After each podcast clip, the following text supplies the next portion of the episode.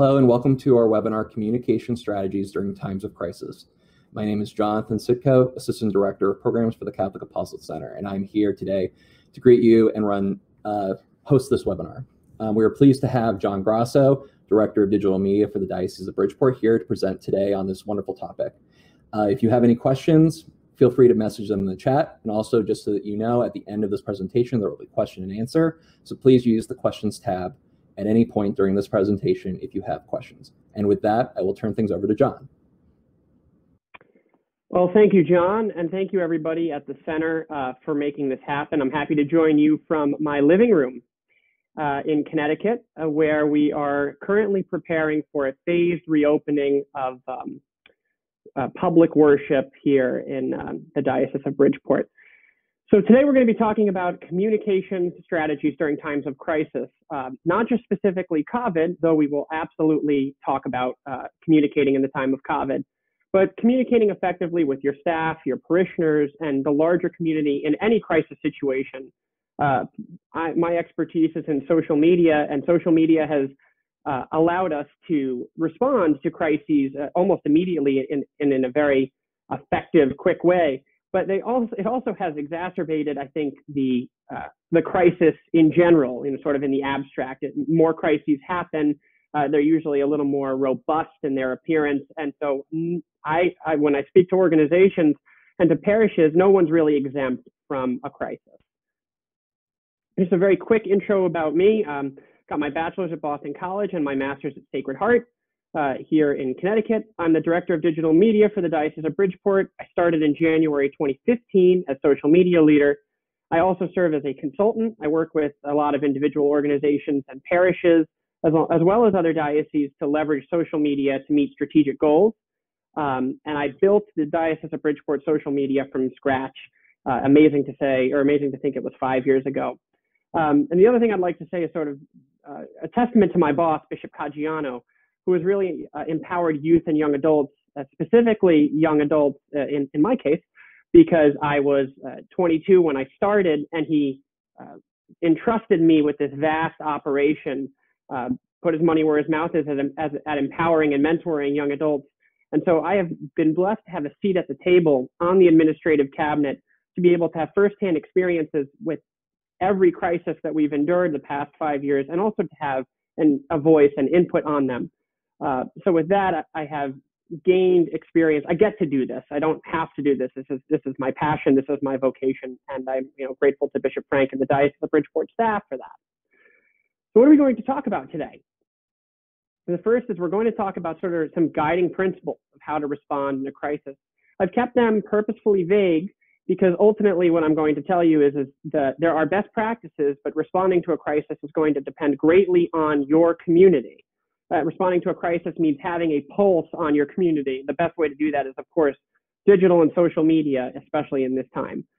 Um, we're also going to talk about communicating to different groups. You know, in every stage of a crisis, you're going to have to communicate, maybe to your pastor, maybe to your bishop, maybe to a parish leader, uh, and there's almost like a case that you're going to have to make. And so we're going to talk about how do you communicate to those different constituents uh, in a timely way. And then lastly, I want to talk about what to do when the crisis hits, um, a timeline, uh, the different types of crises, and then how social media sort of rounds them out. And then, of course, to talk a little bit about uh, the case study of what we did in the Diocese of Bridgeport. So first, some context. Uh, it should come as no surprise that there is a new normal that we are are faced with. Uh, it has been exacerbated in the time of COVID, but it has been developing for probably the last decade, and that is that social media has permanently altered the landscape of communicating, specifically during a crisis. It removes barriers. So it removes the barrier of the press in a lot of ways. It removes the barrier of the press conference, the podium, and it gives you a direct line to your people. So this is uh, where a lot of leaders feel very vulnerable, which is true. But it is also the most authentic way to communicate to those people. And if harnessed correctly, it's the best way to reach them. So it's, it, it, it, it's funny how communicating in a crisis is sort of like a distilled version of communications, right? Responding to a crisis is something that plays out on social media almost exclusively now. Uh, I was talking uh, earlier this morning to the bishop and to um, my my boss Brian. We were discussing um, how uh, the print in our our diocese has really uh, they're lacking significant resources, and even our Fairfield County Catholic in the middle of this crisis, though it still goes out, was unable to respond to people immediately, which is essentially what social media uh, does and, and has to do. So it also allows you to communicate directly to your people and to communicate consistently with your people. It's that direct link. Uh, the downside of that is crises are now more public, they're more frequent, and they often play out in its entirety on social media, and they can start from something as innocuous as a comment. Uh, and so we're going to talk a little bit about that minor crises versus major and ongoing crises. Um, and the context sort of of the social media world is specifically in COVID, the numbers are staggering. The diocese has had exponential growth on digital and social media platforms. And the reason that I say this is not to toot our own horn. I mean, part of that is because of, of the work of my great coworkers and of Bishop Frank, but it's because communicating in a crisis starts well before a crisis begins. It, communicating in a crisis means that you know, to do it effectively is laying a foundation before that for months, years. Um, the last five years I've worked for the diocese, we've worked at building trust with your people, responding to the faithful, having an open and direct dialogue, and building a digital culture that is reflecting that culture, the physical culture of your parishes, of your schools, of your communities. And then doing so in a transparent way allowing people to talk to you about things they, they don't think they can talk to a diocese about. Uh, so the secret sauce for communicating during a crisis is having a consistent, strategic, dedicated, open communication strategy on Facebook, on Twitter, on Instagram that is evangelizing, that is to the extent that you can, catechizing, that is um, a forum for people to gather and to speak about their faith. So the last thing I would say too, to provide some context, is no one is really ready for this. No one's really ready for a crisis. They don't. They teach crisis communications when you get your master's in communications. I can confirm that, but they don't teach communicating in your crisis. Um, you know, no one told me how to communicate in a pandemic. So be prepared to be thrown off your game plan. Some of the, the people that I value most in my life, the mentors, the experts, so-called, uh, they will tell you that every crisis is different, and at every point, their plans have been uh, shattered by a twist or a turn. So you have to be prepared to adapt on the fly. So some guiding principles, very basic. The first and second both come from the bishop. He sat me down in our interview and he, we talked about what it would mean to communicate in a crisis. And he said, I have two rules. The first rule is tell the truth, always. That's why his podcast is named Let Me Be Frank, because that's what he does. Um, and so that is my rule for you. Tell the truth. I can't believe I have to say that, but uh, I do in the current context of the sort of the geopolitical world. The second rule is communicate quickly, transparently, and accountably. Quickly because social media affords people an instantaneous response to what happened. To what happened. So the crisis will play out and people will respond from the minute that it starts. So you have minutes or hours to respond and to set the narrative that rather than days or possibly even weeks, uh, like you did in, in previous sort of communications worlds. You also have to communicate transparently. It's very important to walk people through each step of the way. Here is what we're doing. You know, I always say, right when a crisis breaks, you're pretty much guaranteed to be able to say, you know, we are monitoring the situation. We are aware of whatever happened. We do not have an answer for you yet, but we will get back to you, and we get we will we plan to get back to you within the next couple of hours. You know, be upfront with your people. We're working on it. You know, we're not there yet. We're not there yet. We will get there. Um, it's very important that you do so, and you give people a, a limited window into your decision making process because people feel there's a buy-in there. There's a there's an approachability to it. And then, of course, accountably, uh, have establish timetables and timeframes of when you're going to respond or what you're going to do so the faithful can hold you accountable and own up to it if you did something wrong. We all make mistakes. We're all human. We're all fallible. If there really is a mistake that you've made or there was an error, it's okay to say, you know what? we messed up here. We're really sorry, and here's how we're going to make it better. We'll talk a little bit more about that later.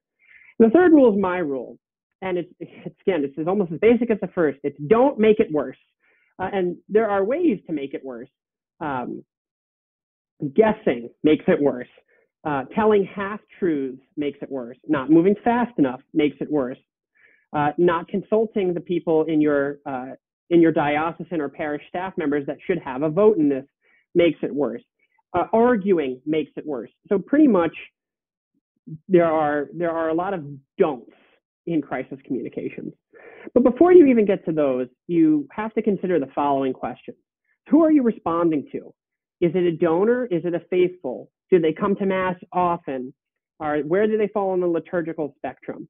The reason is not because you want to judge them. The reason is you need to understand who they are, why they're upset, and how best you can help them. Crisis communications is about solving problems. So then next is why are they or will they be upset? Is there a particular group that may be upset? In a crisis such as the closing of a parish building or the merging of a parish or a school, there's a very specific constituency that will be upset. So it's important to know them so that you can communicate effectively to them, but also so that you can meet them where they are and walk them through this process. How upset are they? You know, on a scale of one to 10, is it a one? They're mad because of something they saw on Twitter. They don't like a particular story. Or is it a 10? You know, the closing of a building, the, you know, the coronavirus, um, you know, unfortunately, the, the scourge of the sexual abuse crisis. Uh, that informs your response.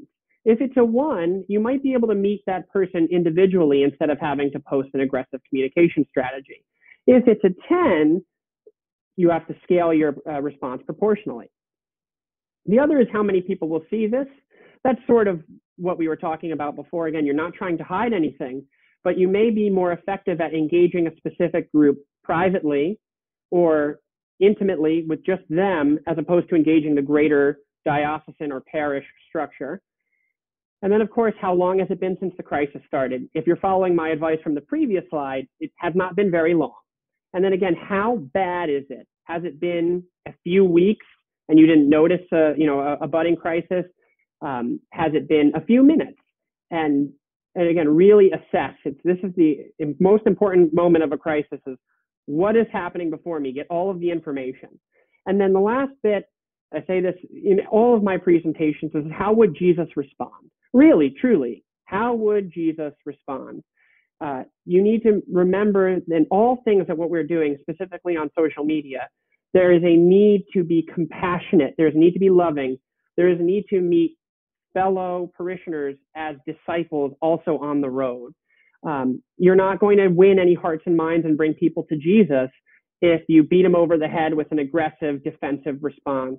But at the same time, you are not going to bring any hearts to Jesus if you let people run, you know, run all over your social media and spew alternative facts or project motives on you that don't exist. So it's really important to pray and to take some time in a crisis as things are going crazy, as it is your response is demanded immediately to think, what would Jesus do? How is this going to be? How could this be an evangelizing or a teaching moment for people? And, and how can I be that vessel? Some more guiding principles. Your response should be empathetic.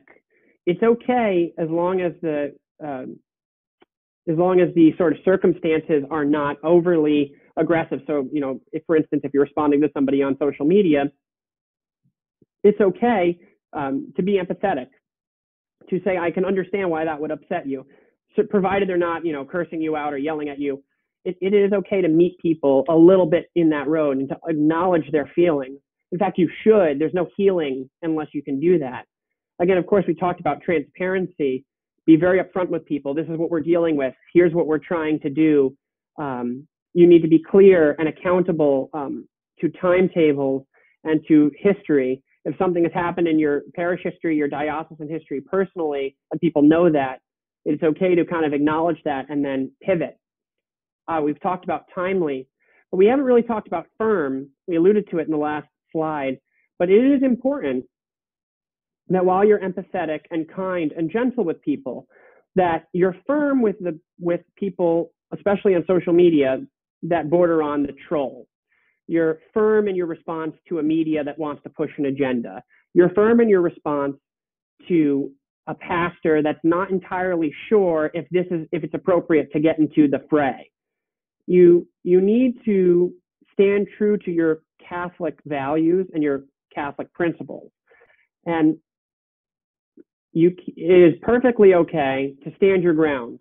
Uh, we have a lot of people on our diocesan site that sometimes offer um, a different opinion, which is perfectly fine. But of that of that group, there's a small group of people that alter that offer sometimes alternative facts or project a narrative on us that does not exist. And so it's important to say, no, no, that's not how we think. That's not how we feel. That's not the that's not what this is about. Um, it's important to be consistent. Don't tell one group one thing and another group another. And it's important to be frequent. Um, you know, in social media, people almost demand hourly, if not daily, updates because the world has trained us to think that things are happening every single minute, that things are being updated every minute. They want their answers and they want them now. I'm not saying that's a good thing. I think actually there's a lot of societal issue with that, but the church can meet those people where they are to the best of our extent, which is to say, we will, even if there's nothing to communicate, we are continuing to work on it. We have no update for you at this time.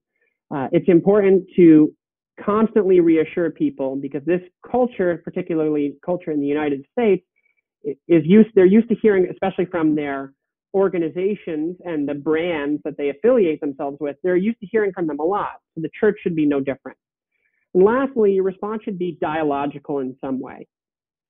There should be you should not just post your response on social media or send a press release and say, okay, we've responded to the crisis, whatever it is. You know, we're sorry that the parish is closing. You know, we're we're sorry that you know, something happened uh, you know, with the in a particular celebration, but it happened. The end. You have to allow for people to have their reaction and have their feelings. Social media is a forum, so it, it is literally designed for people to have an input on what happened. And so you'll find that people need to vent and almost verbally or digitally process their feelings on a particular crisis. Providing them a safe space where you can not control it, but certainly shepherd your community through it is very, very important on social media.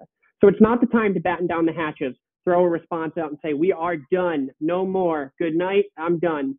Can't do that on social media. This is the time to lead from the front, to have your leader get out there and say, this was unacceptable the way that it happened, or I'm sorry that I had to do this, or I am the one that is closing the parish down, or I am, you know, I am the one that made this change in the community.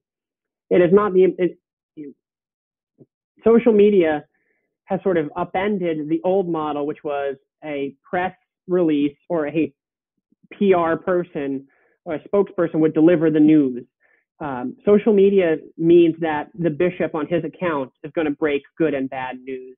It means the parish needs to have an open discussion on what is going to happen on their Facebook page. Um, and so, of course, as we said before, responding to those comments is absolutely necessary for that purpose. So next, I really want to talk about communicating to different groups. Um, over the course of a crisis, when we talk about the timeline, you're going to have to speak to different groups the last is going to be your parishioners slash your flock slash you know your clients. The first is going to be your leadership, your pastor, your bishop, you know your parish leadership. And so when a crisis breaks, and so often it happens on social media, you see a post that breaks news, or if it doesn't happen on social media, you know, you talk like it's a planned crisis. So if you're talking about parish mergers, employment changes, um, a community is being closed, an event that you've done every single year at your parish is no longer happening. That's a planned crisis. The first step in, in any crisis is to talk to leadership. To, to be a communications person means you have to go to your leadership and say, okay, so your decision or this outside force has caused what we believe is going to be a crisis. We need to respond, and here is why um, more often than not, my experience with parish leaders or with any leaders is their first response to a crisis is not wanting there to be a crisis, which is a perfectly normal, perfectly human response that almost everybody has, which is, no, no, no, never, I don't, this is not going to happen. Very quickly that recedes though. It's important for the communications person to say, no, this is going to happen. You know, people are going to be upset about this for a specific reason. People are going to have a hard time with this for a specific reason. When the coronavirus uh, outbreak really started to deepen in our region, we border New York City. Um, we had meeting after meeting after meeting. Uh, you know, Bishop Frank was very much on top of it, but from a communication standpoint, I was going to him daily with reports saying, you know, people are starting to get worried. People are saying this, and you know, to his credit, he was willing to act on it almost immediately. Um, in the sense that you know we we moved quickly uh, to do what we had to do, build our website, and which we'll talk a little bit about later to suspend public mass. But nobody in that room wanted to do what we did in the sense that nobody nobody wanted this to happen. We all you know we there's that scene in Lord of the Rings where uh, Frodo says, I, "I wish the ring had never come to me." Nobody wants a crisis but you have to acknowledge the hard, you know, the hard truth of this is happening, and so therefore we must react. And so Bishop Frank was excellent at that. Um, that is not every not not the case everywhere. There are some leaders that will say, "Well, no, I, I don't really want to make a mess of this. I want to keep the status quo." In those instances, it's important to stand your ground. It's important to say, "No." From a communications, I am I am the communications person, and therefore I know people will be upset about this. I know they will have a hard time with this. And so therefore I need the, the communication to go out in this way. I needed to say this. I needed to be empathetic. And nine times out of 10, a good leader, especially a good pastor, will listen to you. Um, because they, you know, my experience with most leaders, particularly with mine, is, is they know what they don't know and they rely on their people to be the experts in their field. The next is you're going to have to communicate with your staff. In a crisis, you cannot leave your staff, your coworkers, or those subordinates uh, in the dark. That is a recipe for disaster. At the same time, you do not want to tell everybody in your office because that is the, the easiest way to have a leak. And leaks are not good because you cannot control the narrative on your terms. And often leaks are misinformation. People don't leak it fully or leak you have an agenda. So I'd say calmly and expeditiously brief your team. Here is what's happening. Here is what, how we're going to respond. You know, we still need to keep the trains running on time, so designate specific people to do, you know, the normal work. Whenever there's a crisis in the Diocese of Bridgeport, I always brief my coworkers and I give them the keys, so to speak, to our normal social media. I say, you know, I need to make, I need to make sure that the tweets and Facebook posts are still going out on time while we prepare for this crisis. I need you to man the phones. I need you to ensure that the operation is still running, that we're still promoting events in two, three months, four months, because there will be an end to this. In the case of coronavirus, uh, we had to triage the entire team um, with specific responsibilities on, on how to prepare for the releasing of our specific communications. Um, and that's important too. It's okay to delegate and it's important to triage. Do not take this all on your own. Um, and again, don't brief the entire office. The way that we do things, um, whether it's a positive announcement or a negative announcement, is the office gets informed along with our presbyterate, along with our key constituents, just before it goes out. You know, maybe five to 15 minutes before it goes on social media. Uh, specifically, we want people to find out in their email inbox and not on their on you know the Diocese of Bridgeport Facebook page. And so that's a best practice. The next block of people are your parishioners and your flock. And so once you've communicated to your pastor, your parish leaders, your staff members, you know which direction you want to go in. You have gotten the input and the direction from the leader because you are not the leader, you are just the conduit for the information. Then it's important to communicate in a clear and concise way with as much information as you can give, answer the questions, endure the complaints, and calm down the anxious people are going to ask you the same questions over and over again on social media. People are going to ask you questions they could have easily found the answer to by clicking the link. People are going to ask you questions they easily could have found the answer to by watching the video, or they could have found the answer to by deducing themselves. It is be patient. People are anxious, specifically with ongoing crises like the sexual abuse crisis, coronavirus, anything that we've had to endure, people are anxious and they're afraid and they're worried and they need to be they need to be comforted and they need to be met and encountered in that moment. It's very important that you keep your patience with those people. So some just general best practices. We've talked about a lot of these, so I will go I will go a little quicker. Um, don't have multiple messages. Your employees, your flock, your stakeholders should know the same thing, which is the truth.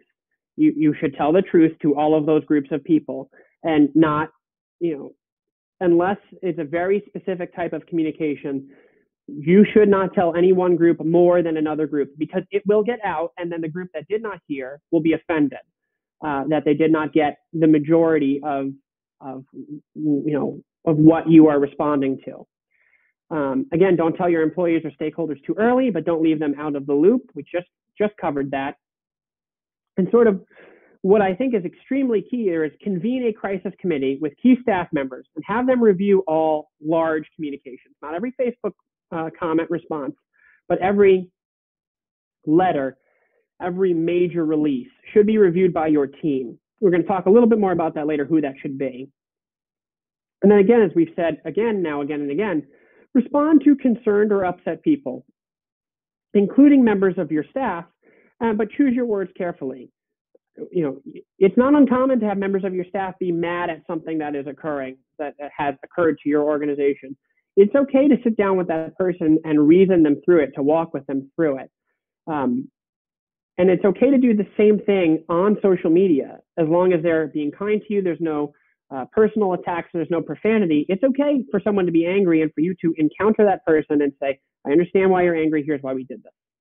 I understand that you don't agree with us, but we're praying for you but you are under no obligation to respond to someone who, tr- who treats you uncharitably. Unfortunately, in my time uh, working for the diocese, but also for working, working for other organizations, I have received death threats. I have rece- received uh, crazy communications. I've even had some digital um, stalker would be a strong word, but people take it very seriously. And so for those people, my advice is you do not have to, you are under no obligation to engage with them uh, short of trying to reach them with that first communication. So the crisis hits. The first thing before we talk about a timeline is we need to identify the fact that not all crises are the same.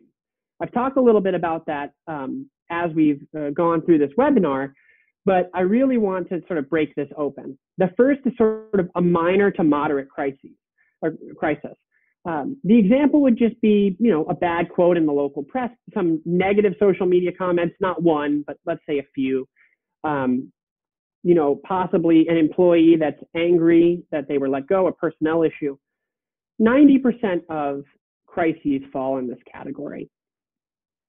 They, and I would say the vast majority of them that become major or ongoing start here. Not all of them, but the vast majority of them start here.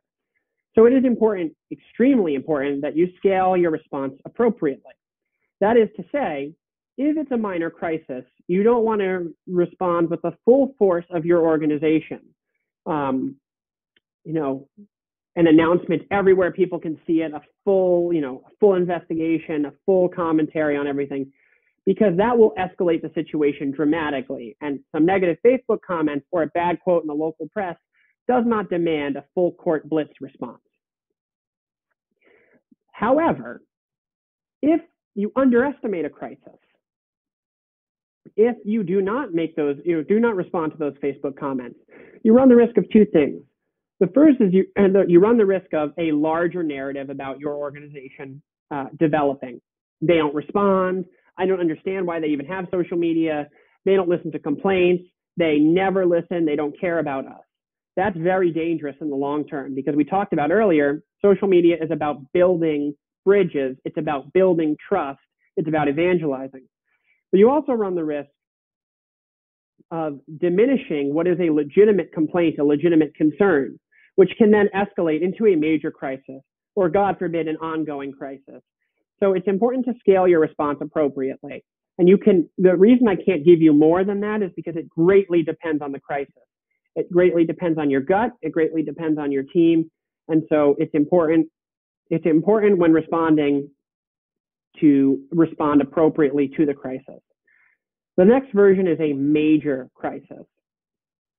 This example would be major personnel issues, uh, furloughs, layoffs, etc., the closing of a parish or school, um, a, a, a priest personnel issue. These are major crises and they demand your full operations and your full scale response.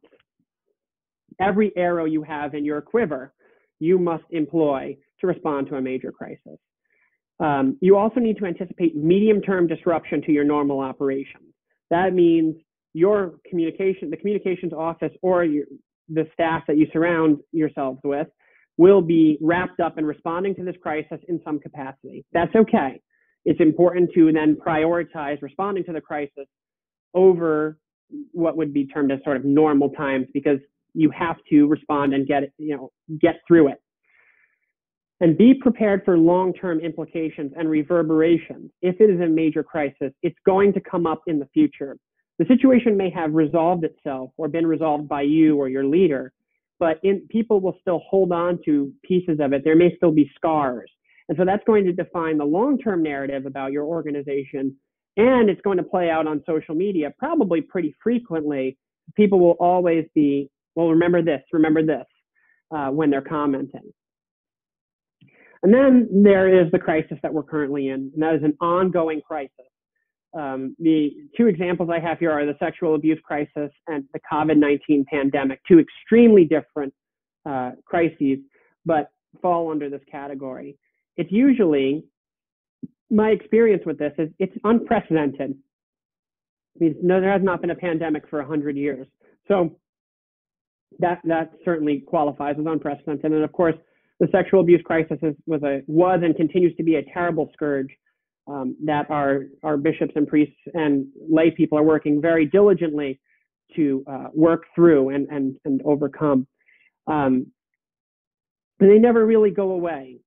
And it's that's okay. You need to permanently affect your narrative. Every organization is going to have, you know, mark their time now, pre-COVID, post-COVID. Um, there are going to be fundamental changes to our way of life for at least the next year to 18 months, according to the experts. That's okay, but it means now finding your equilibrium within that ongoing crisis. And I can tell you from experience that that, that is difficult. It's, and we're going to talk a little bit more about that but it's extremely important that you recognize that you're in this for the long haul. So again, we talked minor to moderate crises.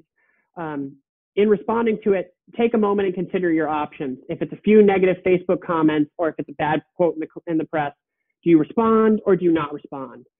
You know, the comments, is it, is, is there profanity? Is there an, you know, is there an attack on your person? Do you delete or do you not delete? And does this have the potential to escalate?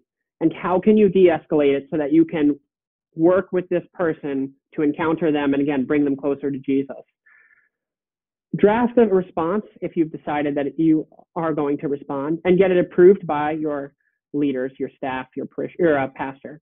Remember that especially when the minor to moderate crisis if it's playing out on social media or if it's playing out in the press you really have minutes maybe an hour not hours or days to respond. So people need to be expeditious in their review of a response. And then again, as we talked about, scale the response.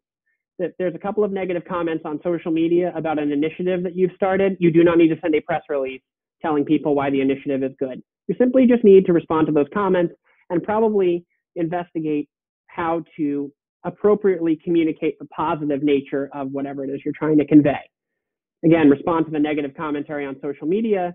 And then if it is something, you know, if a parishioner is reaching out to you and say, well, you know, I had an issue um, with the priest at my mother's funeral, communicate, follow up with your staff and with your leader to ensure that that issue was addressed so that, that doesn't come back and say, well, yeah, you wrote me a very nice response, but nothing happened. Um, it's not your job to be the executor of sort of making of, of, of making it right, but it is your job to be that bridge so that your organization or your leader can connect with the person that's upset about what happened, and then they can come to a, a smooth resolution a major crisis. We talked about convening a crisis team and addressing uh, the issue immediately. On that crisis team, communications, obviously. Your parish leader, pastor, obviously. Legal, if you have it. Finance, if you have it. And if you, if it relates to your DRE, if it relates to your youth minister, that affected department needs to be at the table because they know their ministry best and they're going to help you help them to respond. In a major crisis, it is imperative that you respond immediately on social media, thanking people for their attention, for their comment. We are looking into whatever the issue is that you shared. We will update you as soon as we know more, and we are actively working on it. That buys you a few hours to draft a, a stronger, more action item oriented response to a major crisis. But you must go out there initially with, we are working on it. We do know because people will understand, especially if you spend time building trust with your with your people on social media, they will understand that you're on it and they will give you the benefit of the doubt for a few hours and they will be reassured. Prepare your response to the press my experience lately is the press has been just basically ripping off whatever we post on social media for the response, but sometimes you have to deal with them directly. And then after you've prepared your response, it's time to produce actionable items. Things, how can you make this crisis better? What can you do other than offer some nice, kind platitudes or promises of prayer, both of which are important. And then, of course, as I said, transparency and accountability are key. If you did something wrong, if something is really upsetting to you personally, acknowledge it. Um, to speak from a very personal standpoint, one of the most powerful things that Bishop Caggiano did when the resurgence of the sexual abuse crisis happened is in his statement, he conveyed his very true feelings, which were right at the top I am sick to my stomach. That was authentically him, completely his own words. And people felt such a calming presence of knowing, okay, he's upset too. So we're going to be in this together it's very important that you do that. And then again, when posting your response on social media and getting into the comments, it's very important to express your viewpoint. But it's very important you do not get overly defensive or argumentative. I don't need to harp on that because we've talked about that a bit. An ongoing crisis, of course, convene that crisis team. We have been meeting every three days at the diocese of, over Zoom uh, for the coronavirus task force that I, I'm blessed to be on. And then your first statement in an ongoing crisis is the most important thing. It defines the narrative for the entirety of the crisis, and it must come from your leader. It must. As I said before, it must be empathetic. It must have actionable items, and it must be honest. When Bishop spoke about the coronavirus um, response that we were issuing, he was very clear that he wanted people to know we actually don't know how long this is going to last, but we are going to monitor it and we'll be in regular contact with you as it happens. And then, as I said before, you really want to reassure people. Let them know you are with them until the end. We've been doing that for our, our COVID 19 response, daily check ins on Twitter and weekly check ins on our Fairfield County Catholics Facebook group, telling people we are praying for them, we are with you and that we will be with you until the very end of this crisis, until it is safe to go outside, to hug, to do the sign of peace, to be with each other at Mass. If it's an ongoing crisis, specifically one like this, it is imperative that you prepare short, medium, and long term communications plans. Check in regularly with constituents on digital media, and then, of course, personally reach out to them. And then create a space for people to complain, to vent, to come together to express their common frustrations and respond to them. I cannot tell you the amount of times I have reached out to people basically saying, you know, when they comment on our stuff, uh, I'm really upset about Mass. I really wish I could receive the Eucharist. And I respond very personally from the diocesan account. You know what? Me too. Me too. We can't right now, but me too. I totally understand what you're saying. Set firm guidelines and parameters for yourself in an ongoing crisis. My office and I are discovering this firsthand. Burnout is very real that the ongoing crisis is 24 7 and it continues. It will eat up as much time as it can from your day. So we're trying to rotate vacations. We're trying to rotate off hours, people manning the storefront and some people resting. Um, the frequency of your communication depends on the length and the stage of the crisis. So, for instance, we are not communicating as often as we would now as we were when this crisis broke out. But we are upscaling our communications as we prepare for the reopening of of public worship. Right now we're outdoor only, but we're hoping to scale that up as the state scales that up and as health professionals tell us that that's okay. So that means communicating more frequently. Um, this point is extremely important. Uh, Dr. Anthony Fauci said the virus is going to tell us when the crisis is over. in the same way, any crisis, the people are going to tell you when the crisis is over. Not that they're going to say, okay, it's okay, the crisis is over.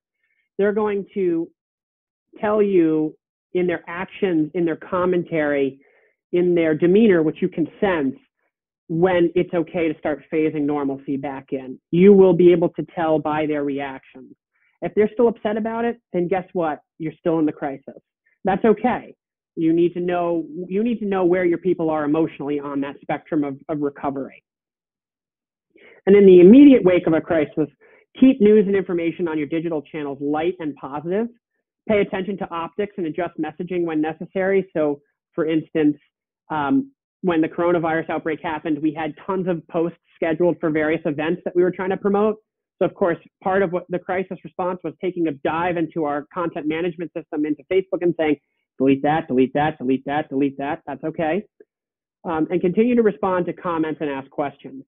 Um, one of the things we did after communicating the suspension of public masses, we were so blessed in the diocese to have incredible priests, very creative, incredible, dedicated, loving priests that went out into the ether, uh, live streaming mass, uh, bringing the Eucharist, um, you know, to people's doors, eight feet away, you know, in, in a Eucharistic procession, uh, food drives, you name it, it happened sharing that good news with people was very reassuring.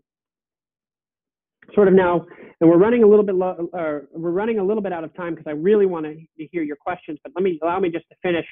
The crisis hits sort of a timeline. This is this is pretty much as universal as I can make it for the three types of crises we talked about. The first is convene a crisis team and issue your first response on social media and the press. That's within three hours. Got to get that done.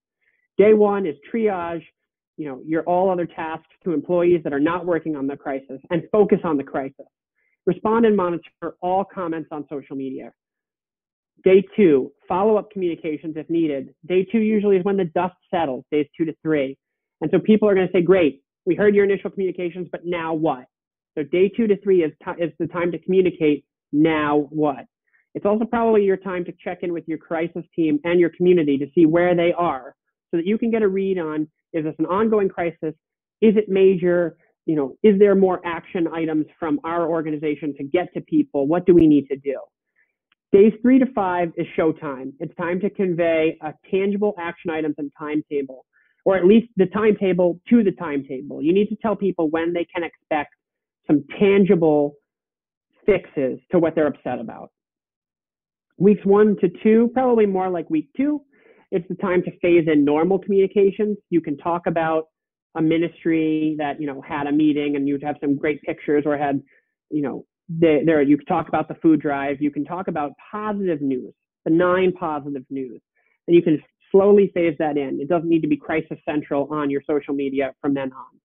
And then ongoing is establish promote and make sure people know about regular communications intervals and check-ins a little on managing the comments, and I've got a little a brief uh, DOB case study that you can quickly look at, and then we'll have questions. Managing the comments is you're not going to have the ability to, to vet every response to every comment you get on social media. So it's a little bit about trusting your gut. And it's uh, it's perhaps the single most important thing you can do to manage a crisis on social media because it demonstrates authenticity and transparency. So how do you do it? Best practices would be stand your ground and support your points, but do not argue. Stick to the facts. Keep your sources, cite your sources, but keep your comments fact based in the case of COVID, science based in the case of any other crisis or any crisis, pastoral, kind. And you should respond to direct questions and know when to cut it off know when, you know what, this person's not getting it. I've tried my best. Time is the only thing that will solve this. And you should not be on the left or on the right. You should not be traditional. You should not be contemporary. You should be on nobody's side when responding to comments but Jesus's. Middle of the road, folks. That's what you have to be and manage both sides, which often have an agenda on social media, and bring them back to the center, which is Jesus a little DOB case study, and then I'll get to questions. For COVID-19, uh, here's essentially what we did. Uh, when the crisis escalated to the point of New York was in, was in, was in trouble, we immediately communicated uh, directly from Bishop Frank, essentially saying we're monitoring it. Here are the steps that we're taking, and we will keep you updated and scale our response as the crisis deepens, which we did. When we finally got to the point of suspending public mass, we created their COVID-19 resource page and our live stream page, sort of as a resource for our parishes, but also for our people. Here's everything that we have on this crisis. It's right here. You can find it. We did that for the sexual abuse crisis as well in our Pledge to Protect website. Um, and it's constantly updated. We see a ton of traffic on that. Then we reoriented our entire social media strategy to live stream recorded Sunday Mass, which the bishop does, and 70 out of our 78 parishes do, uh, to good news slash hero stories from parishes and our schools, um, prayers for our first responders. We created an atmosphere of open dialogue. As I said, I still relate to people in the comments saying that are upset about not being able to go to Mass or being able to receive the Eucharist or having trouble receiving the sacraments, that I miss them too. It's okay to say that.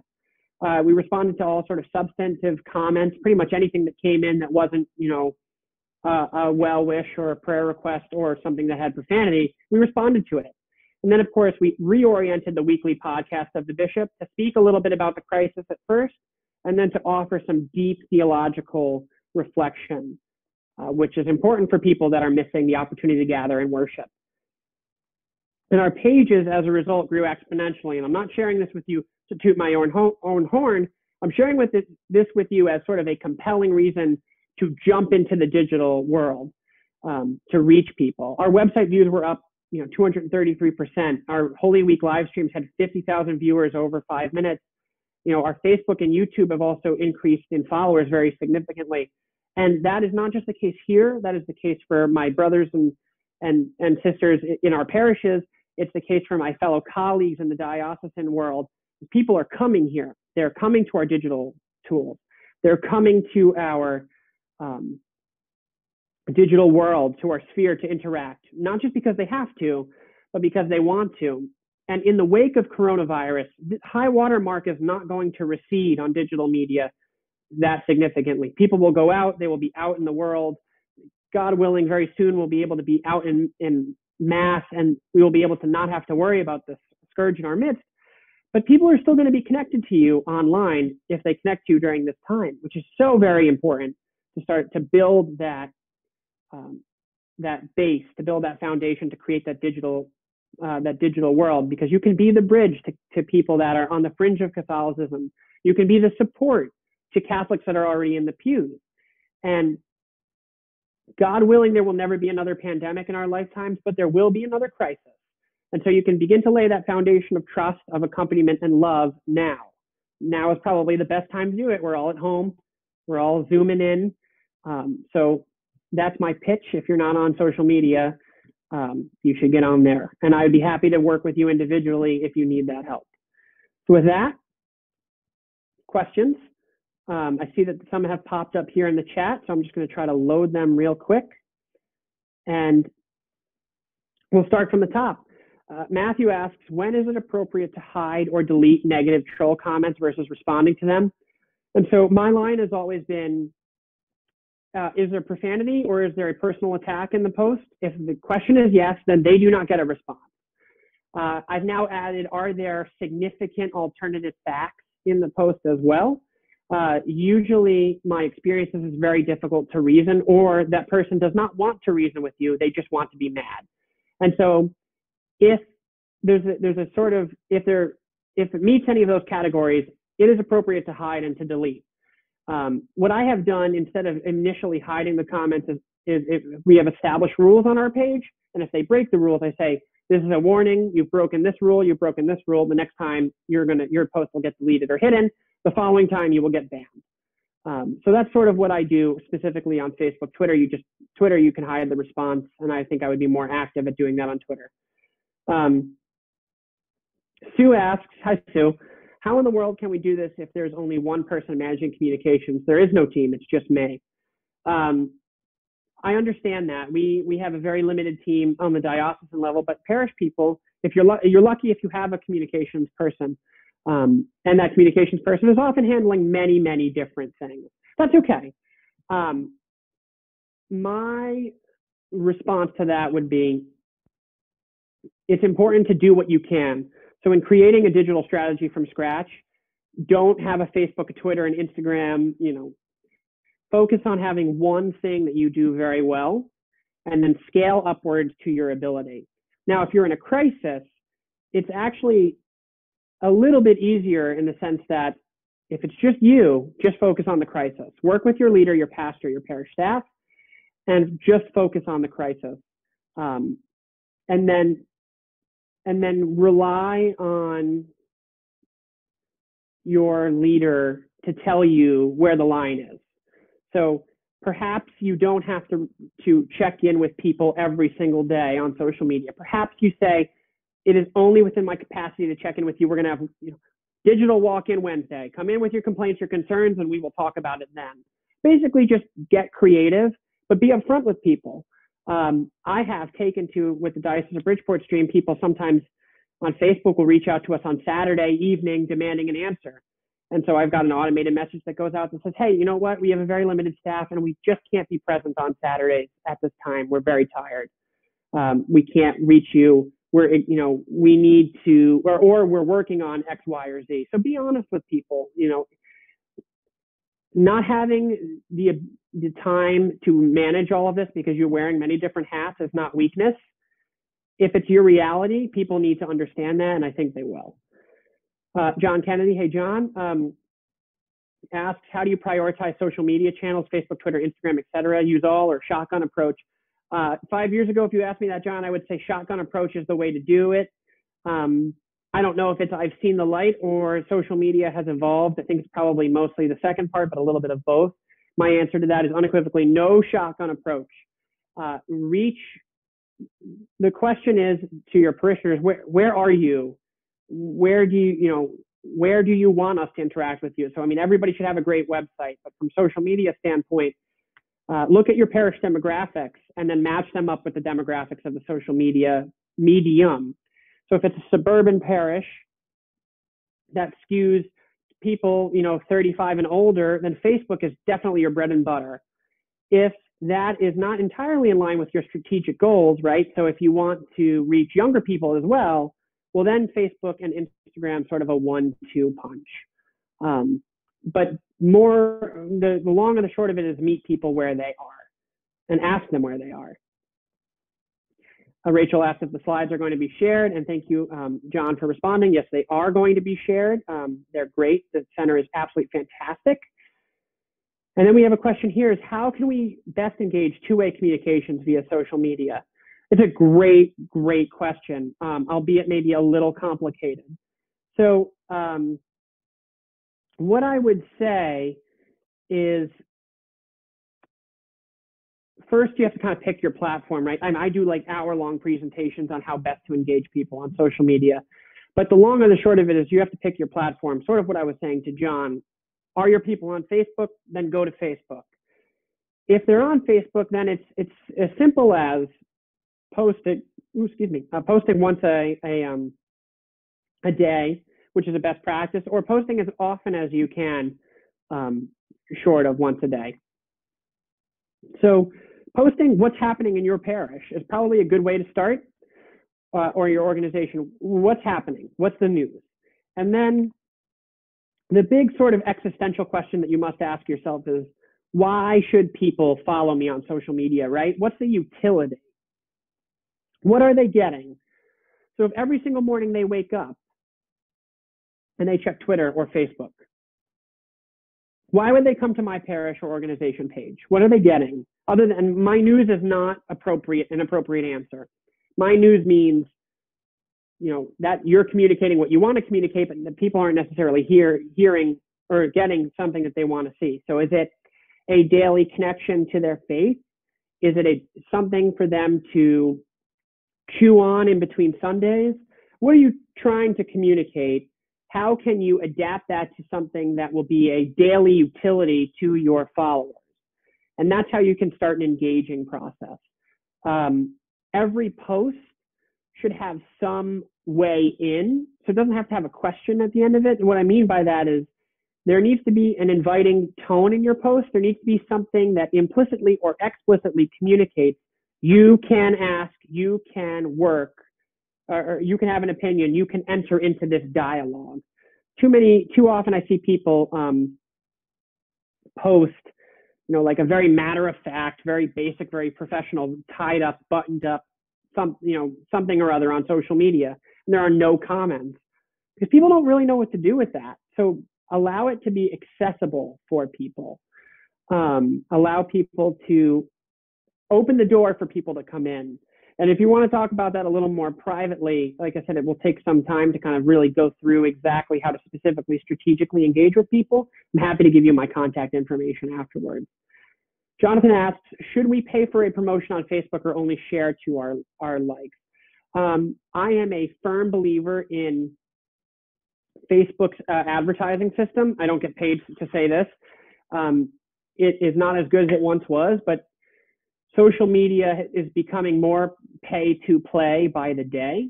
And so it's vitally important, particularly on Facebook, that you strategically promote certain posts or your page.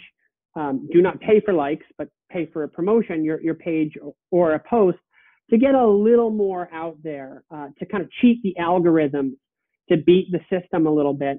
Five dollars is a really goes a really long way. For instance, if you want to promote a post, ten dollars, etc. I mean, in the long term, I hesitate giving this advice because then there's more incentive for Facebook to continue to optimize its algorithm for people to have to pay. But we, the church, has an obligation to get our message out there my boss talks about um, baptizing social media, which is theologically, you know, I, I, I, I, my, my wife cringes when I talk about it, but my boss means um, using social media in service to Jesus, in service to his church, bringing people to the church.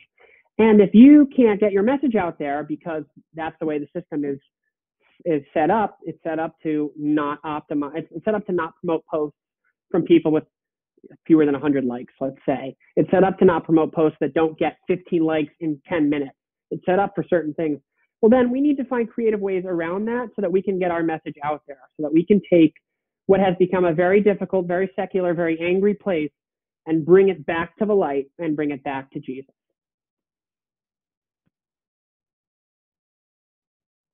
Anything else? We've a couple of minutes, but other than that,